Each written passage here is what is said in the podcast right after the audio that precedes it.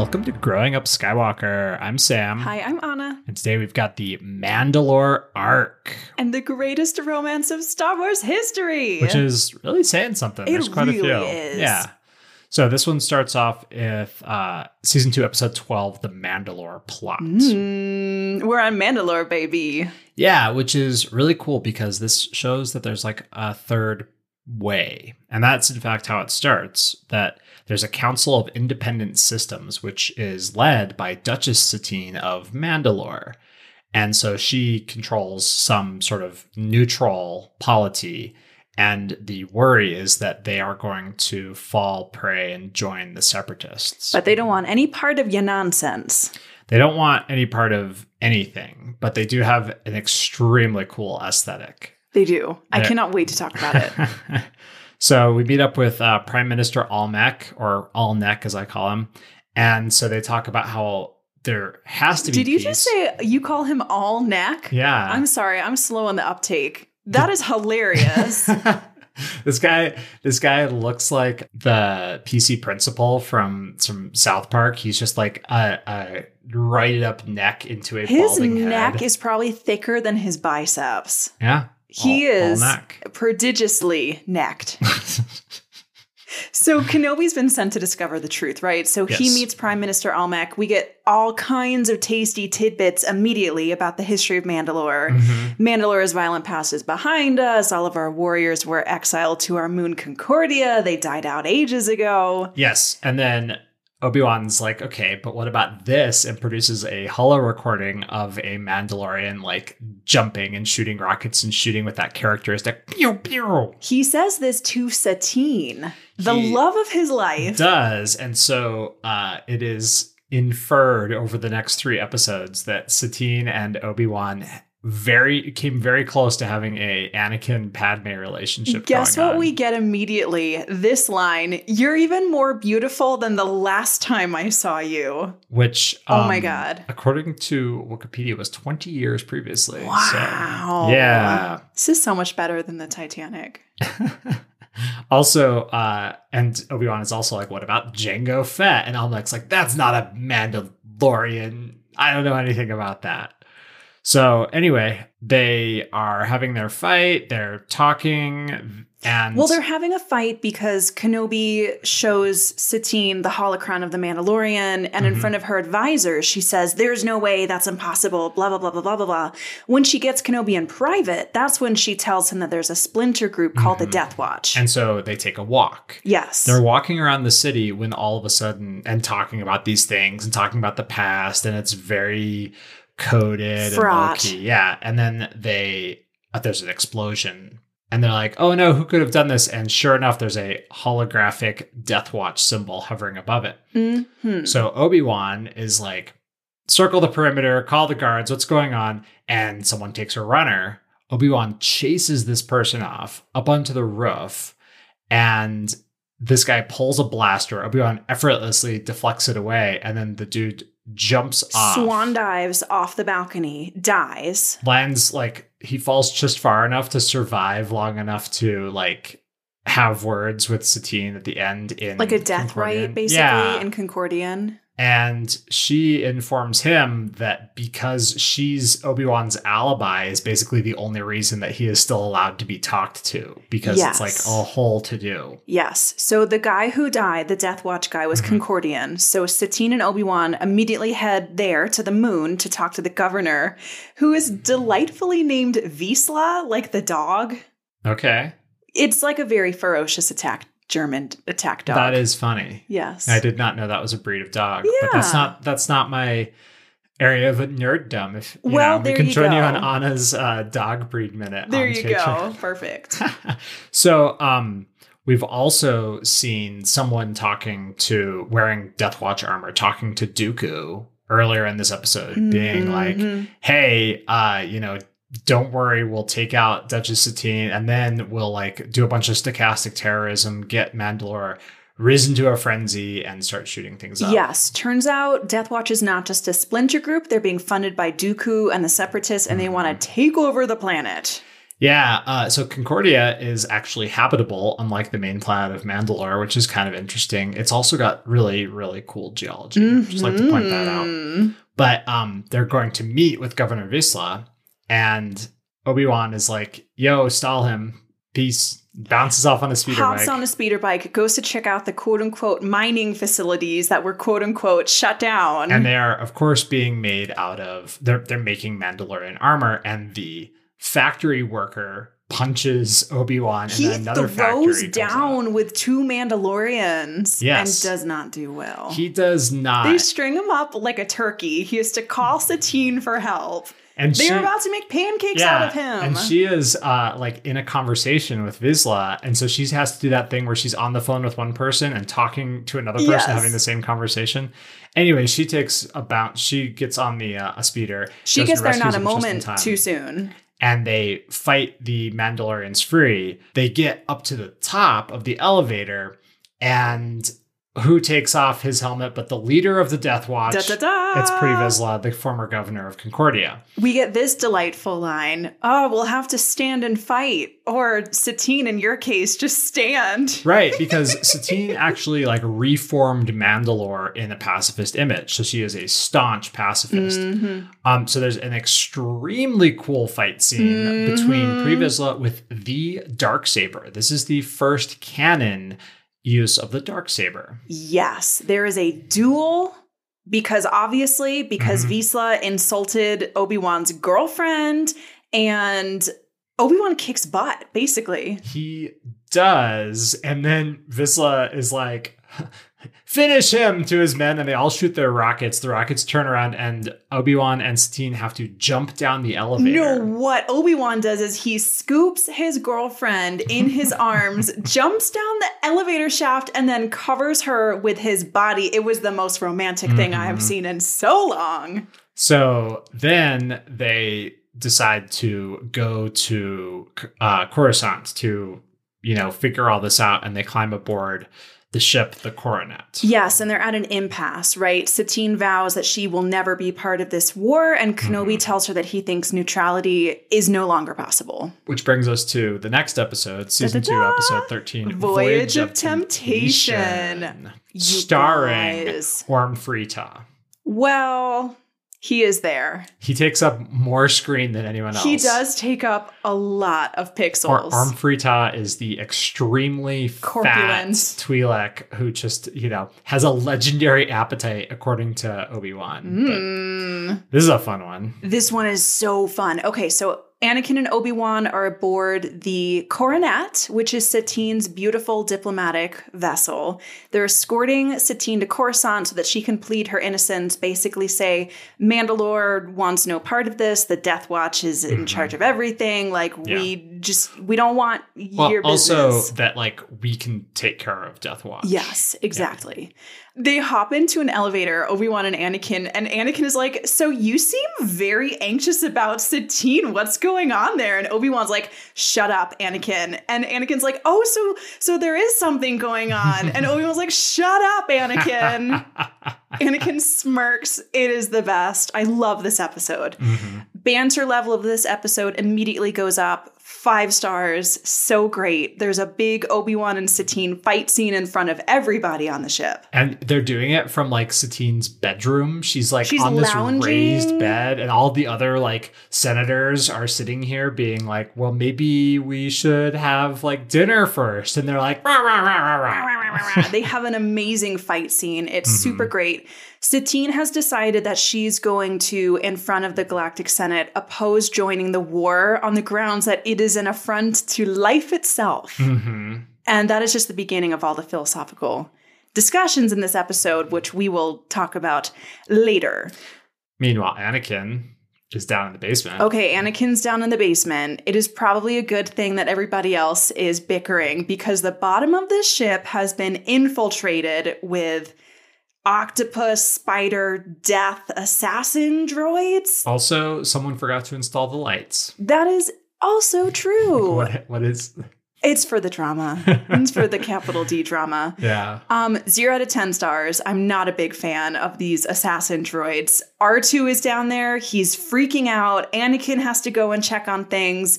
And spoiler alert, there are three of these things mm-hmm. down in the basement. They're big and they're pretty scary. And then when you kill them, a bunch of tiny versions of oh themselves my god, pop they out of their own head. out little droid killer babies when they die. like it is fist sized. Yeah. Mm-hmm. horrifying. So one of them spiders its way up the elevator shaft. Obi-Wan kills it before it can get to Satine, but she has to like whip out her deactivator gun and like deactivate all of them.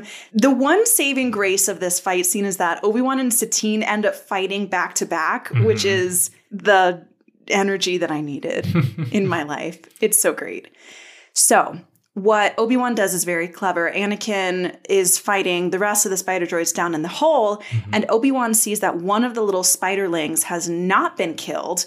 He has a very clever plan. He like puts it under a glass tray like a beautiful dessert, Mhm. and he walks it around to all the senators and Satine's retinue, and he's like, hmm, I wonder which senator is guilty. Probably the one that this spiderling is trying not to murder. Exactly. It ends up being the gross looking one, the the skeevy looking, secretive looking one. Not one. Orm Frita. Not Orn Free Taa. It's Merrik, who's actually the senator from Satine's home planet. he looks like a jester. Uh, he's just wearing like a, cl- a hooded cloak A the medieval entire time. cloak, Yeah. yes. And it's like that is no no one ever shows up to a dinner party wearing a hooded cloak, and that is the style you're gonna. It's like a sketchy. it is is too. automatically sketchy vibes only. Yeah. Yes. So he kidnaps Satine, Merrik does. Mhm. And then Death Watch sends probes to smash into the coronet filled with super battle droids. Also, Merrik takes Satine hostage with yes. a blaster, He does. He does. and Anakin's still down there fighting the third one. I know, but he comes up, he's like, okay, I'll handle the probes.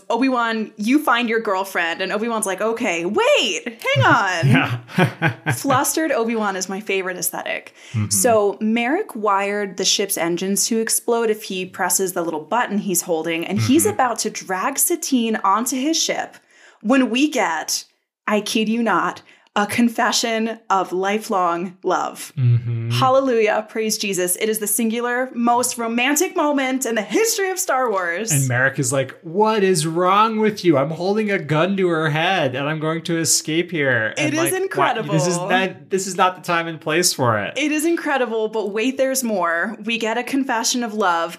And then Satine stops on Merrik's foot, which, by the way, is a very good self defense method for mm-hmm. anyone out there who, you know, wants to know. Satine grabs his blaster, and then Merrik has them at an impasse again. Because if Satine shoots him, she'll prove she's a hypocrite. If Obi Wan shoots him, Satine will hate him. Mhm. And Merrik says, "Who will strike first and brand themselves a cold-blooded killer?" And then Anakin gives him the Grievous special. Yeah. And kid's like, "What? He was gonna blow up the ship." Anakin's like, whatever. yeah. I have no compunction with this at all. hmm And then Merrik is dead and the plot has been foiled. And, you know, we close on Obi Wan and Anakin like staring admiringly at Satine as she walks off into the distance of Coruscant. And they're like, wow, what a lady. hmm And that is exactly how I feel. So, meanwhile, we get to the third episode, Duchess, of, Mandalore. Vizsla is on the phone with Dooku, and he's like, "So this is BS. I can't take like I tried to kill Satine. She's still alive. I can't take over. I want to take over Mandalore now, but I don't have the numbers." And Dooku's like, "Yeah, don't like you don't have the numbers. Wait." like, first things five minutes." first, we're going to kill the Duchess. Yes. Meanwhile, Almec is sitting there and he says, "Our fate lies with Satine," because he see he has a spy watching this message. Mm-hmm, mm-hmm. So Satine goes in front of the Senate, asserts neutrality, and says, "I don't want any Republic intervention." But Palpatine is setting her up to fail. Yeah, and Palpatine is like, "But wait, I have a message from your deputy minister." And it's like, please help us. Our, our civil war is eating us alive. We need help. And Satine's like, whoa, okay, this is terrible. Like, I really need to speak with this dude. And Palpatine's like, tragically, he has died under non mysterious circumstances. Let's ensure his death wasn't in vain. Send in the military. hmm And so they're trying to get together this whole vote to send in the military and like take over Mandalore in the name of the Republic. So Satine gets in her car and storms off. Like Obi Wan's trying to stop her, and she's like, "Don't touch me." She gets in her car. Her the car bomb, of course, goes off. She barely Mhm. escapes with her life Her after. pilot dies. Yes.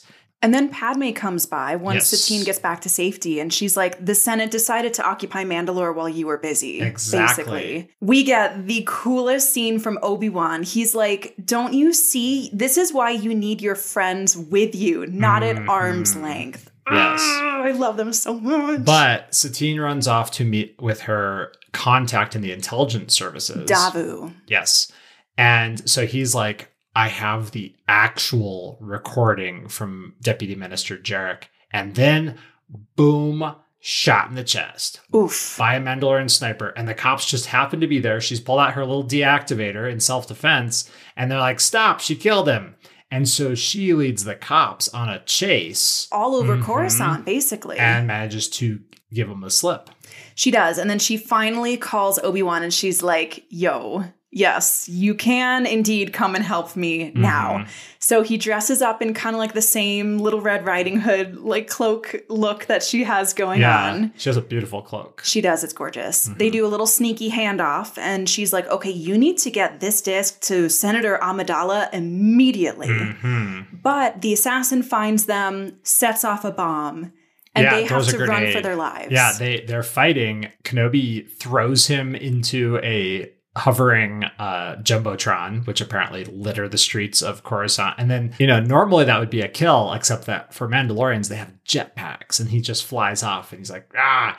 So Satine decides Curses. to turn herself in As a distraction. diversion. Yeah. So then then Kenobi gets there, and then right when they're about to ratify the vote in the Senate, Padme's like, but wait, there's more. I have the actual recording, which shows that everything's fine. It would be a terrible maneuver for the Republic to interfere with our neutrality because it would embolden Death Watch. We've been training for this. We can stop Death Watch ourselves. We don't need the Mhm. Republic's help. There's this emotional score playing in the background. And then I swear to God, the camera pans to Senator Chuchi for like Yeah. three milliseconds, and there are tears sliding down my face. I don't know what is wrong with me. Yeah. But then the troops stand down. hmm Like as they're boarding their ships. And then in the Palpatine's chambers, they're having a talk and they're like, ah, yes, Mas Amedda, who is the uh, real Deputy whip or whatever. Uh, he's just the major domo. He's a he's a jerkbag. He's blue. He's got horns, and he's like, well, of course, he's like the one person who's giving away that it was a whole setup from the get go. yeah, he's like, yeah, yeah. sure is great that your plan worked, like that this scheme fell through. Like, rah, rah, rah. so he's a smugosaur. It sucks, and uh, that is the denouement of this episode. And they This was the longest summary ever. So much happens in this? Oh, no. arc. But it leaves off with an important note, which is that yeah, Obi Wan says to Satine, "I would have left the Jedi Order for you." Oh my god. I want to talk about the confession of love Yeah. for sure. But this sets up a whole huge thing, which is going to be revisited several times, just with the politics of Mandalore. So, where do you want to start? Oh my god. I just want to state for the record if I still wrote fan fiction, I would write Obi Wan Satine fan fiction all freaking day.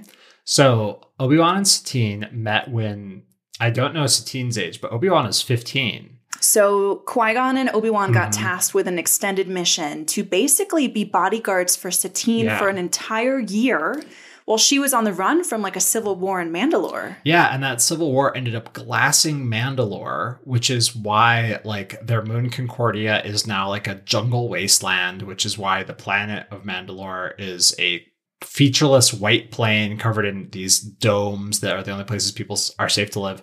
They're on the run from bounty hunters, and it's only through what uh, Satine called the new Mandalore that they're able to actually have a peace, and that's what the people of Mandalore have been living for this whole time. Yeah, I want to really talk about the aesthetic of Mandalore first They have because trees. They have some crazy stuff going on. So, first of all, we see Satine's throne room is basically the first we see of It's a Mandalore. beautiful like glass cathedral. It is like a cathedral. There are these big tall windows with Mhm. the sun streaming in. There's a giant Picasso looking painting Yeah, of it's, her. it's like a cubist painting. It It's is cubist, interesting, and. I say that because Mandalore is also very cubist. Did Yeah. you notice that? I did, and I wonder if that is a callback to that same era because uh, Picasso famously painted Guernica, which dealt with the Spanish Civil War. Ooh, Which is sort of, you know, it's when you had a king who was deposed, or then it turned into a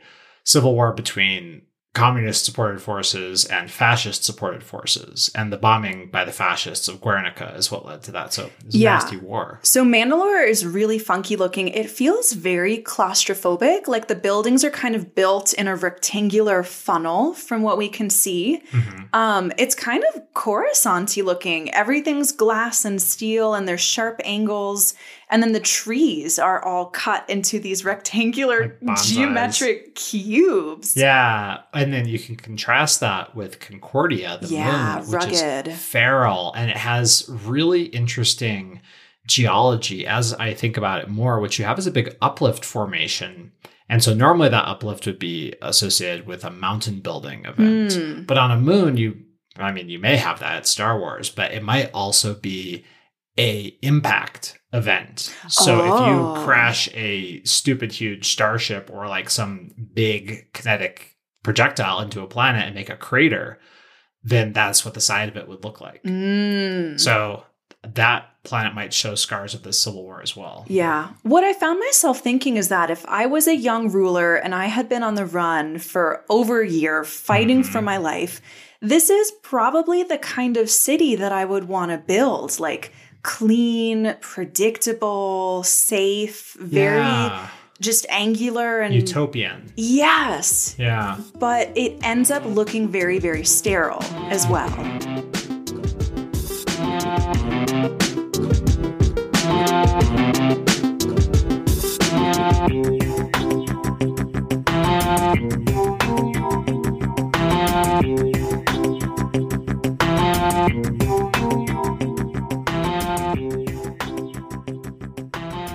Part of that is that artistically this episode really seems like it has a lot of i don't know if it's recycled faces or anything Mm, mhm. but they they very much like had a look with the mandalorians and it seems like they kind of filed the serial numbers off and like gave them different haircuts and different faces as if they were clones but they're not clones so they just Yeah. altered them a little bit. And I imagine that that's actually really tough because up until now, they've only had to animate, you know, one face for the clones. I know, uh, right? several times, and then plus all the other people who they already have down. And this is the first time we really see a lot of human faces. Yeah, I remember thinking that everyone on Mandalore is like white and blonde and blue eyed. They have this very Mhm. Viking look to them. Or Aryan. or Aryan Yeah. look to them. Yeah. Yes, which is fascinating because we keep getting these really tantalizing callbacks to like, uh yes, Death Watch wants to bring back the ancestral warrior culture. Mhm. And when Obi-Wan and Vizsla are doing their final duel in the Mhm. first episode,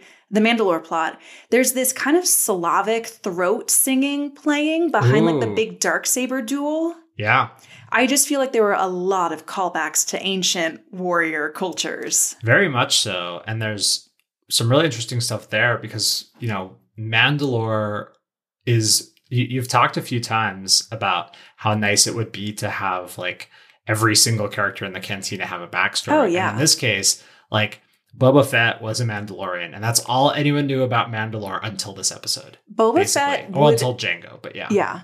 Boba and Jango kind of look like the odd men out, honestly, compared to all the Mandalorians that we're seeing. Yeah, that's true. And so that means that Django was part of Death Watch or like left Death Watch or something like that, you know? So there's there's a difference. Mm. Which is true of anything and also shows how big Mandalore is, but it's like a Mm. third way, which across the backdrop of the Star Wars universe is a wonderful thing to have that you have the light side and the dark side, which corresponds to what, depending on who you are, the good guys or the bad guys in the Cold War. And then you have the whole quote, third world, unquote, which doesn't actually mean anything in terms of a development index. What it means is the rest of the countries. And that is what Hmm. Mandalore me- is. It's the part of, you know, it's the, um, confederacy of unaffiliated systems. It's unaffiliated, Yeah. it's neutral. I feel like we have spent a lot of time already in the Clone Wars talking about pacifism and neutrality. Mhm. And this truly, to me, feels like the first time we've seen a nation state embody that philosophical stance in a really powerful way. For sure. I mean, when you think about the Lurmen, who were all the way back in the Anakin injured arc, and they're like, oh, we're pacifists, and that means that people will just run over us.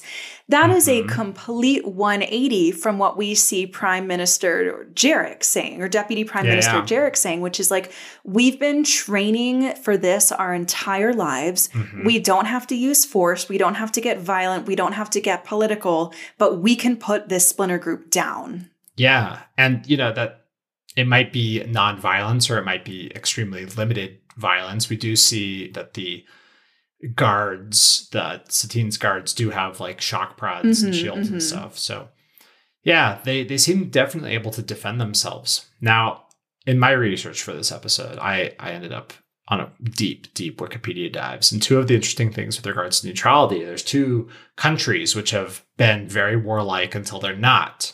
Those countries are Tibet and Sweden. Hmm. So Tibet in like the 400s or maybe the 600s at that time was the Tibetan Empire and was huge and was taking over huge sections of Central Asia.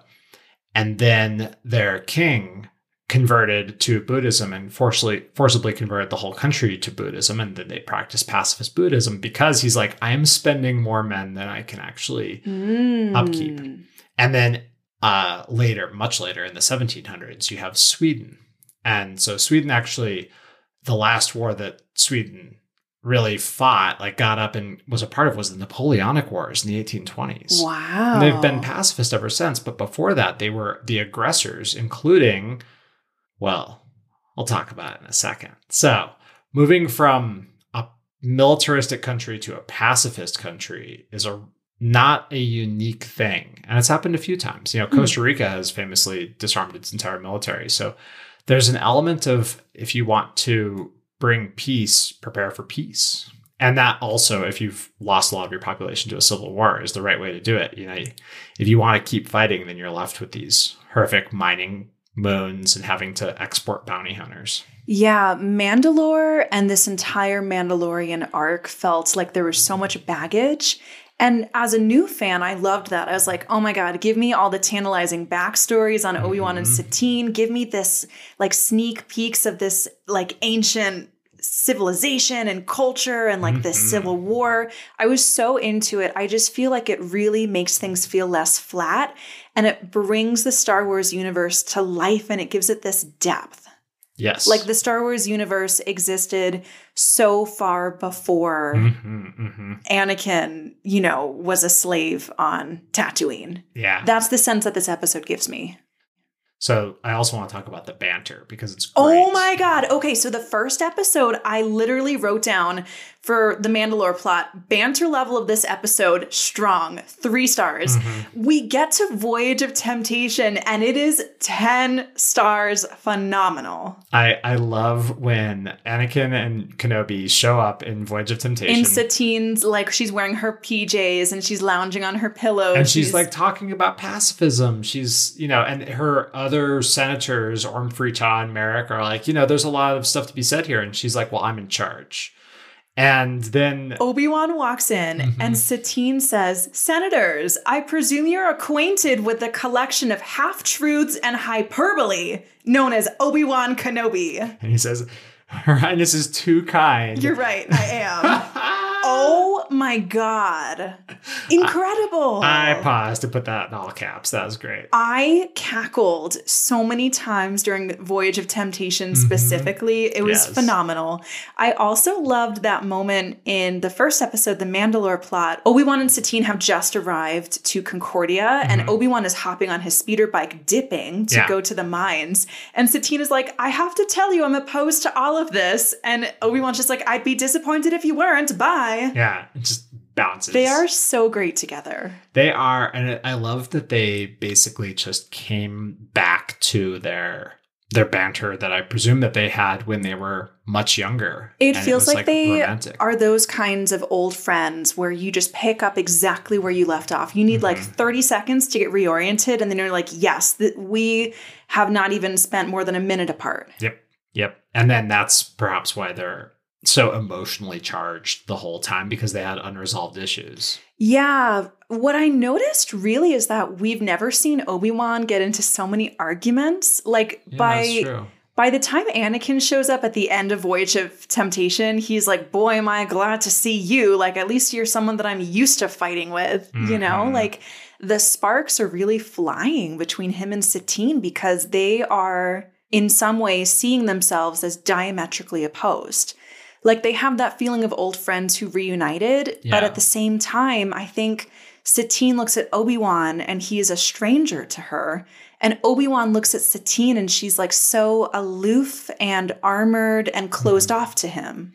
And they both think that the other one is, well, I believe that Obi-Wan thinks that Satine is naive and Hmm. that because he doesn't believe that you, he, you can solve problems without violence. And Satine looks at Obi-Wan and thinks that he is just practicing, you know, ethics as he sees fit. You know, there's a Jedi code and he just goes in and is like, well, I guess this time I do have to kill people. And I guess that time I didn't. And it's not, like he doesn't have a Hmm. code at all. So they see each other almost in their worst light. Yeah, because truly, when we see Obi Wan in the Clone Wars, we think of how philosophically good he is and Mhm. how nonviolent he is and how principled he is. And then all of a sudden, Satine shows up and she's like the principled one of the two of them. Absolutely. Yeah. Pretty pretty wild to see the difference between them. It's interesting how you think you see a person in a light, a Mm-hmm. certain light, and then all they need is a foil and you see them in a totally different light. Yeah. Now, this episode, so I was just listening to uh, one of our previous episodes, Lightsaber Lost, and how it's an echo of Attack of the Clones. I think this episode also at- uh, echoes Attack of the Clones because Hmm. you have the rhythm of the Senator and the Jedi bantering and like having these ethical dilemmas back and forth, defending each other. And then that's echoed in this episode, in this arc with Satine and Obi-Wan, but it's narrower because Hmm. Padme is, you know, she's action Padme, but she's always like, yeah, try diplomacy first.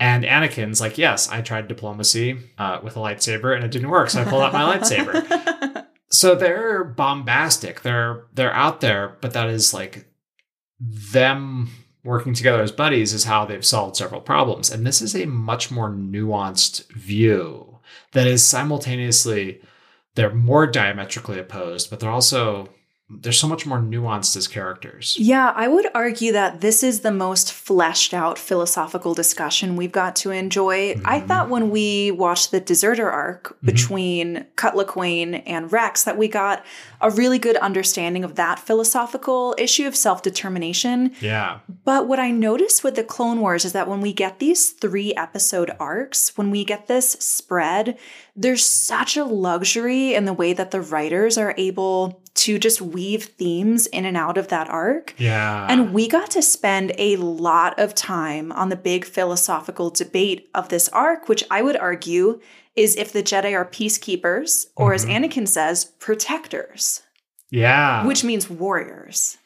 And then there's also the full on economic effect of do you want to be in a military industrial complex or do you want to have a pacifist society? Because that's, you know, the thing that these people are talking about. They're like, yeah, we got to kill Satine because we've got these war profits coming in. So- Yeah. And here's something that I noticed I didn't warm to Satine until probably the middle of the last episode Mhm. because I was kind of on Obi Wan's side, right? I was like, I think you're being naive. I think you're being overly theoretical. Mhm. But what I realized by the time I finished the episode is that Satine is literally standing as a figurehead for peace against every ancestral tradition and belief of her people. Yeah. She is trying to change an entire culture. Just She- one person. She is truly a revolutionary. She is a revolutionary. And I just got goosebumps when you said that. And I think I didn't warm to her because I thought she was so high up there and like Mhm. highfalutin basically. And I was like, Satine, this is a time to be practical. Like we we can't hold these unrealistic ideals. We have to be practical. And then all of a sudden, I think it was probably like the fourth time someone tried to assassinate her. And I realized, oh, it's because she is so powerful. And she says that. She's like, I know I'm, I'm doing something right because people keep trying to kill me. Yeah. Right. And that's when I realized how powerful Satine is and that she's capable of achieving this absolutely monumental task. Yeah. In fact, as they're on the moon before Vizsla reveals himself to be the bad guy, he's like, Yeah, people are trying to kill you. It means that you have powerful enemy- enemies. You should be flattered. Yeah. Yeah. Yeah. And I think Satine totally takes it the same way. She does for sure. So that's a really important read. Yeah. Uh, and I also took a while to warm up to Satine, but this was, I believe, the last episode we watched before. It's all uncharted territory with you, more or less. Yeah. This is basically the last of the Clone Wars that I've seen. hmm In fact, I remember some of these things we wanted to talk about them, and this is actually one of the reasons we started podcasting. I'm pretty sure it. this arc is the re- Tera Sinube is the reason for Baywatch, and I think Mhm. this arc we were sitting in the car, we were sitting in the kitchen, we were having a big long discussion, Mhm. and we're like, okay, need we have a lot to talk this. about this. Yeah. But I also so I also took a long time to warm up to Satine, but now I recognize that her stance, her femininity, and her Mm. her ability to have a standoffishness as well as a, a warmness as well as like a quick thinking is very much what a powerful woman would be. It's a very well written character.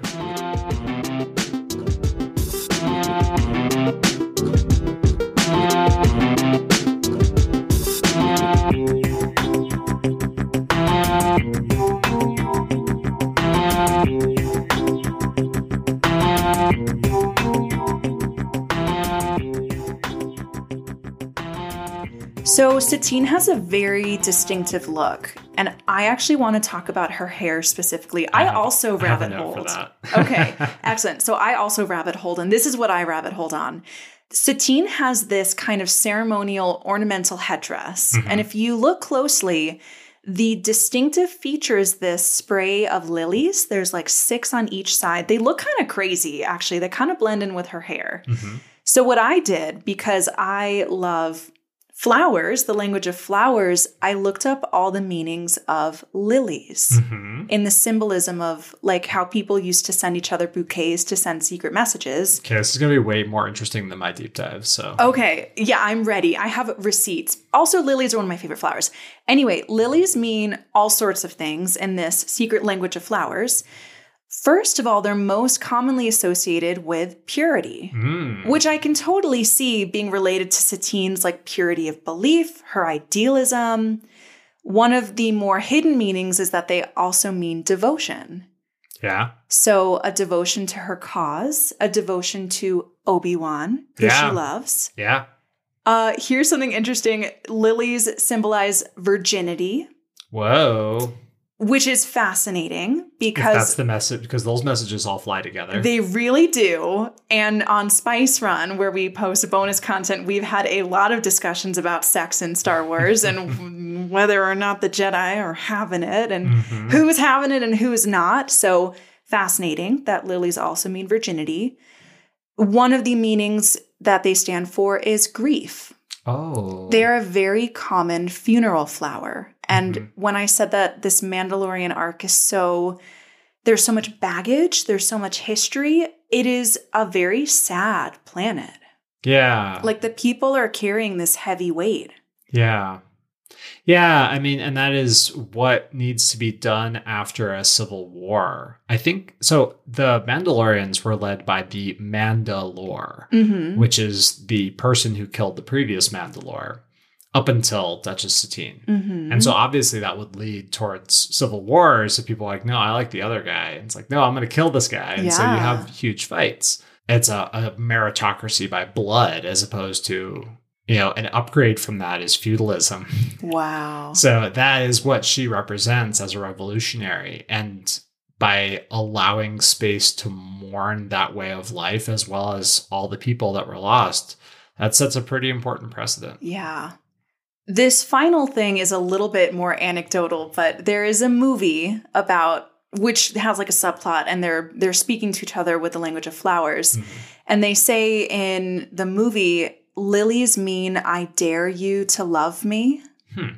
And I thought that was so beautiful and so meaningful for this like secret love affair between Obi-Wan and Satine and just this like dance that they're doing where I think it's really common for people who are in a fraught relationship to be like I need the other person to make the move 1st Mm-hmm. And so I followed this columnist who writes about political fashion, right? Like decoding the messages that politicians and especially female politicians Oh, this is why you were talking about the Kardashians earlier. it is. Yeah, the Kardashians send a lot of messages with their fashion.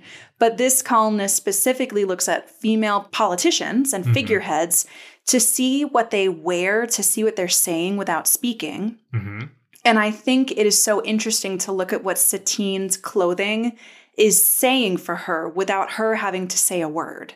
Yeah. Like, I just think she is putting a lot of messages out there. And if you are wise enough and if you're paying enough attention, you can see them.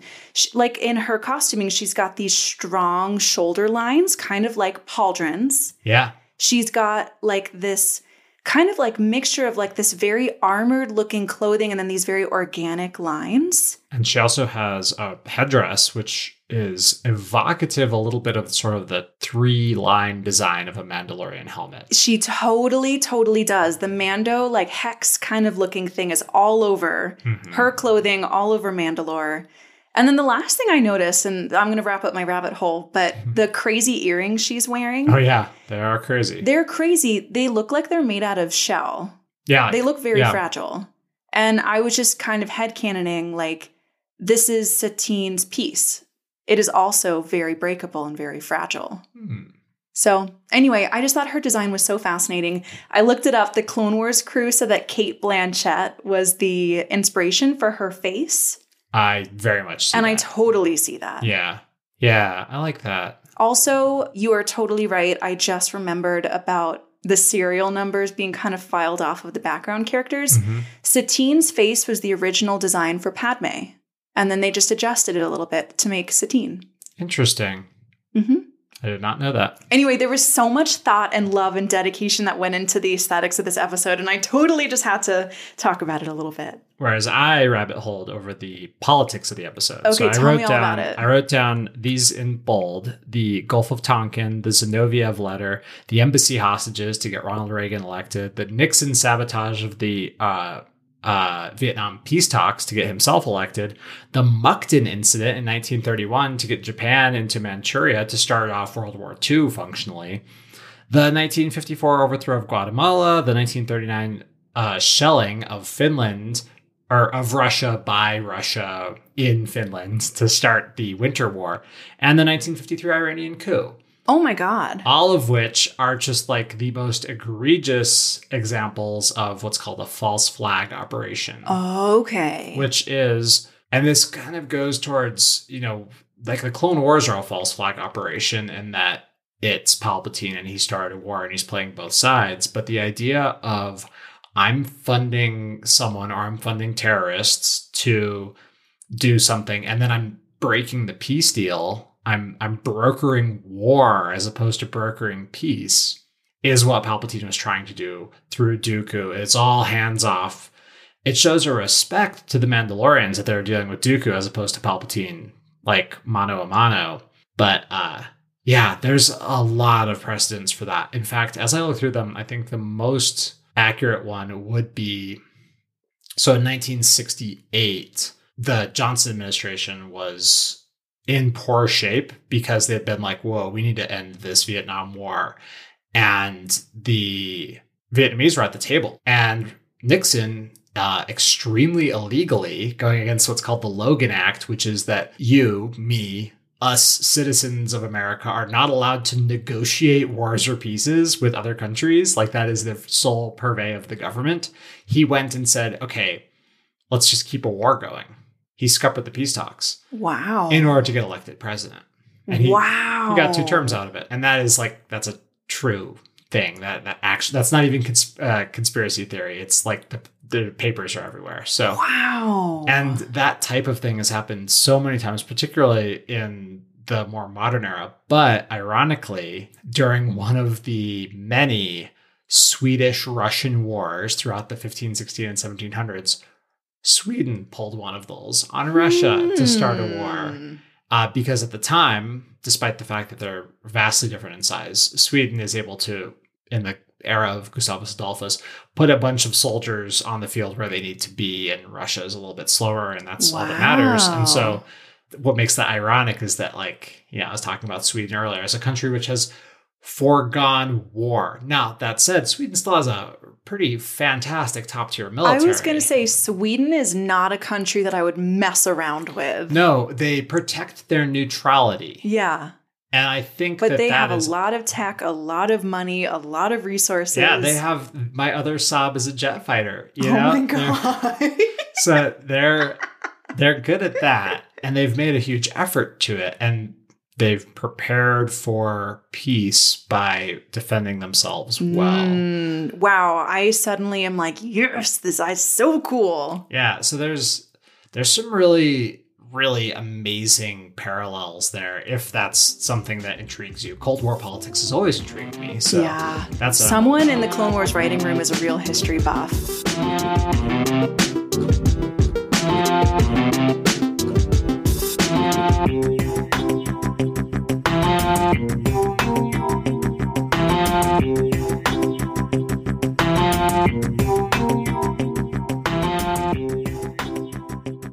So, saying what I said about how Obi Wan and Satine are a small scale version of the love story between Padme and Anakin, except with like a somehow lighter and somehow darker denouement ending. Mm, it's purer. Purer, but they don't ever get to consummate that relationship. at least, Don't tell me this. well, at least if the language of flowers is correct, according to you, they haven't consummated up to this point. Okay, wait. Can we talk about them for a little bit? Yeah, yeah. But well, real quick, this Mandalorian arc is a subset of the larger Clone Wars because that's also a false flag operation. So this mm. three episode arc is Oh. the story of the Clone Wars told in miniature. This is the Russian doll inside of the Russian doll inside of the Russian doll. Exactly. That's neat.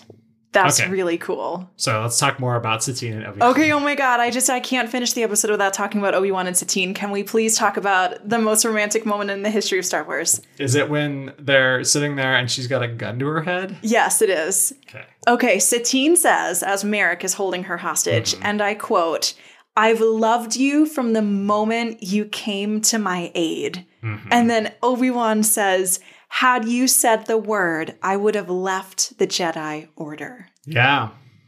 I'm like blushing. Yeah. Oh my God. Now, isn't that interesting? Because Obi-Wan knows the rules.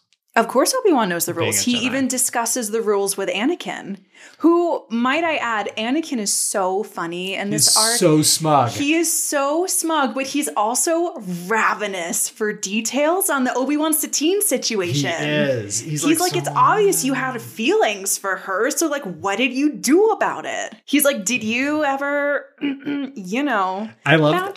I love wow." that scene because they walk into Obi Wan's quarters and Obi Wan force pulls out a chair for himself and then sits down. Does not pull out a force chair for Anakin, and he immediately goes from being the friend into the mentor. It turns from a moment when they're doing the walk and talk like West Wing, and then he's like, "Okay, now I'm the professor and you're in my office. You'll notice that there's not a chair." For students here, so I'm going to answer your questions until you get tired of standing up. Yes. I got a lot out of that. That was that was. What did you get out of that? Oh, I just thought that was a, a very meaningful scene. No, the body language is great. I just I love that moment when Obi-Wan's like giving Anakin the background. He's like, We were Mm-hmm. always on the run. We were living hand to mouth. We were never sure what the next day would bring. And Anakin's like, Yeah, it sounds romantic. Yeah, Anyway, Anakin is like desperately trying to get the deets, and Obi-Wan is just not giving him the Mm-hmm. deets. And I'm like, I'm Anakin. Give me the deets. Inquiring minds want to know. the uh, that second episode has some fun action scenes too, as they're stalking through the uh, cargo bay and the spiders running along. There's there's a funny bit where Anakin's like, "Hey Rex, do you see anything?" And Rex is like, "Nothing here." And then as soon as he is about to finish that sentence, the big murder droid just tackles him into a wall. He's like, "Ah!" so great, so great. Okay, anyway, here is what I want to say Mhm. about the Obi Wan Satine shtick.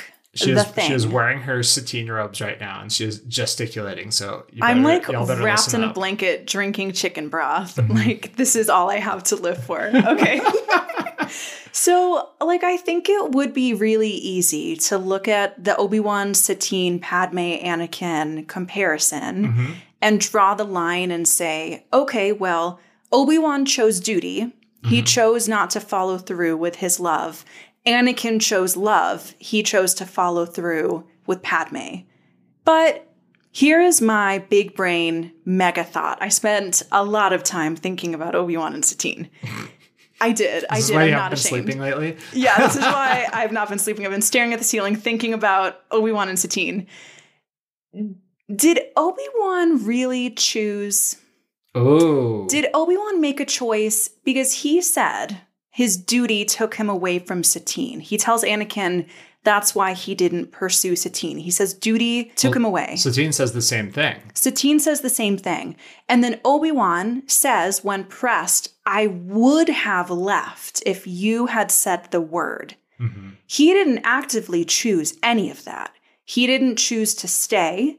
He didn't choose to fight for Satine. He didn't choose his duty, really. and, and he didn't choose to say, "Do you want me to stay?" Yes. He let duty carry him away so that he didn't have to make a choice. He didn't leave the Jedi Order. He didn't go after Satine. He just let himself be kind of grabbed and reassigned. All right, I want to ask that question in a different way. Did Anakin choose? Because Anakin, but the you know, decision comes from uh Latin decis, cut. When you make a Hmm. decision, you are cutting something out. Anakin has it all. Mm. He didn't cut anything. So Just did- himself. He's just cutting himself into pieces, trying to live this double life. Yeah, yeah, but like people will absolutely self-immolate before they'll hurt another person in their own twisted worldview, even though Sure. even though they're tearing the people around them apart too. Yeah, yeah. It's it's a non-zero amount of destruction for sure. Yeah, but it's not a clear cutting out, which is like pretty much what you have to do with someone if you love them but can't love them. If you're in love with Hmm. someone and can't love them, you have to cut them out. And like that is what Obi-Wan did. And that's why when they come back together, it's so problematic because they're like a Mm. broken up couple and now they're back together. they're carrying all of this pain. Like maybe the cutting, like the cut was for them, both of them over 20 years. and now it's rip the scar off as opposed to rip the scab off. oh, that's interesting. Yeah. That's interesting. Okay, that's that's a that's a neat read. Yeah, I'm I'm reminded of all of the times that like I've hung out with exes and it's been like a it's been a moment of like what is our relationship Mm-hmm. and it's just or when I see people do that and it's like oh yeah we used to date and now we're cool I'm like how Whoa. how does like that that requires a lot of work and it doesn't seem like something that you can do if you both have high powered jobs that like takes Jedi a lot of emotional security. it does and then the fact that the rules are what separate them because as a duchess she presumably had to carry on some sort of mm. Maybe. something. Satine seems like the kind of high powered lady who lets her work get in the way and she's like, I just don't have time to date, you know? Yeah. Well, and also, out of all the people to date, a now former Jedi is the wrong person to date. Hmm. Not to mention that I imagine being a former Jedi in good standing means cutting yourself off from the Force, Maybe. Which We don't know a lot about willingly leaving the Jedi. other than Other than that, Dooku. Dooku has done it and Obi Wan considered it. yeah, Oh, I want details. Anyway, it may be true that Obi Wan chose not to pursue Satine, but I just had this sense that he was afraid of what he would choose hmm if he let himself make the choice. So it's safer for him to just not choose at all.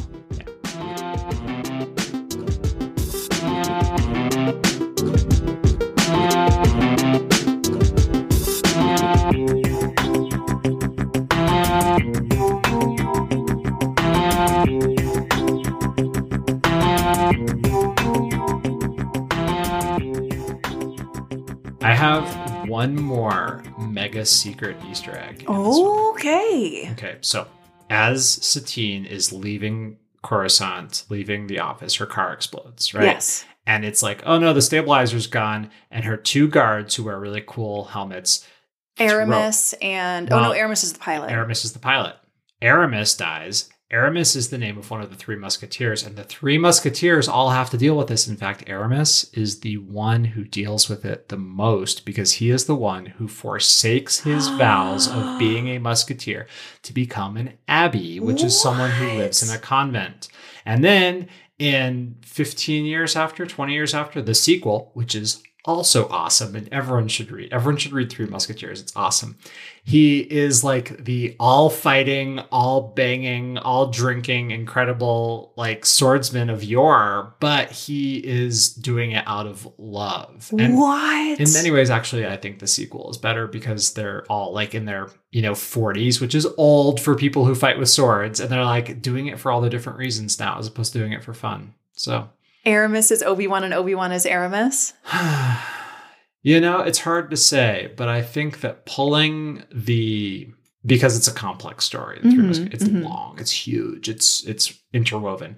Pulling in all those stories and recognizing them for the duty and obligation and what you have to give up to live the life you want, whether it is religious principles, which is definitely a parallel with the Jedi lifestyle, or wanting to be fighting all the time, which is also a parallel with the Jedi lifestyle, or wanting to be peaceful, which is what one of the other three musketeers wanted to do. He's like, no, I'm done with fighting. I have my Mm. big pile of money. I'm going to live on a farm. And if you come by, I'm going to have my farm hands chase you off. I don't want any more of this violence anymore. Hmm. So there's a secret Easter egg that's all about the Three Musketeers. That is incredible. I'm going to go back and rewatch it now and just be like, yes, give me all the Three Musketeer references. Love the Three Musketeers. it's good stuff.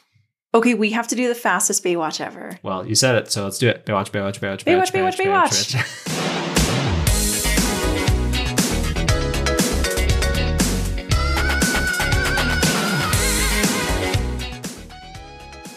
Okay, my Bay was Obi Wan, and then I realized, duh, it's Satine. Okay. It's Satine. I was gonna say. yeah. All right. Who's your Bay? Obi Wan. Yeah. Yeah. I know. I'm glad we've realized who the MVPs are in this Yeah. arc. I mean, no one else really had a starring role. Uh, Rex was awesome. R2 got a huge amount of kills. R2 was incredible in Voyage of Temptation. uh Pre Vizsla was real cool and really ballsy, just going like rocket boots to force jump against Obi-Wan until he's like, men finish him, which is such a villain cop out. He also looks like he makes a mean martini. I love when he and Satine are like hanging out like two rulers, just like kicking their feet up, Yeah. drinking cocktails. Yeah. He was super great. My Also voiced by Jon Favreau, who I believe is the director of this arc. what? What? Yeah. That's incredible. Something like eight people who voiced the whole thing.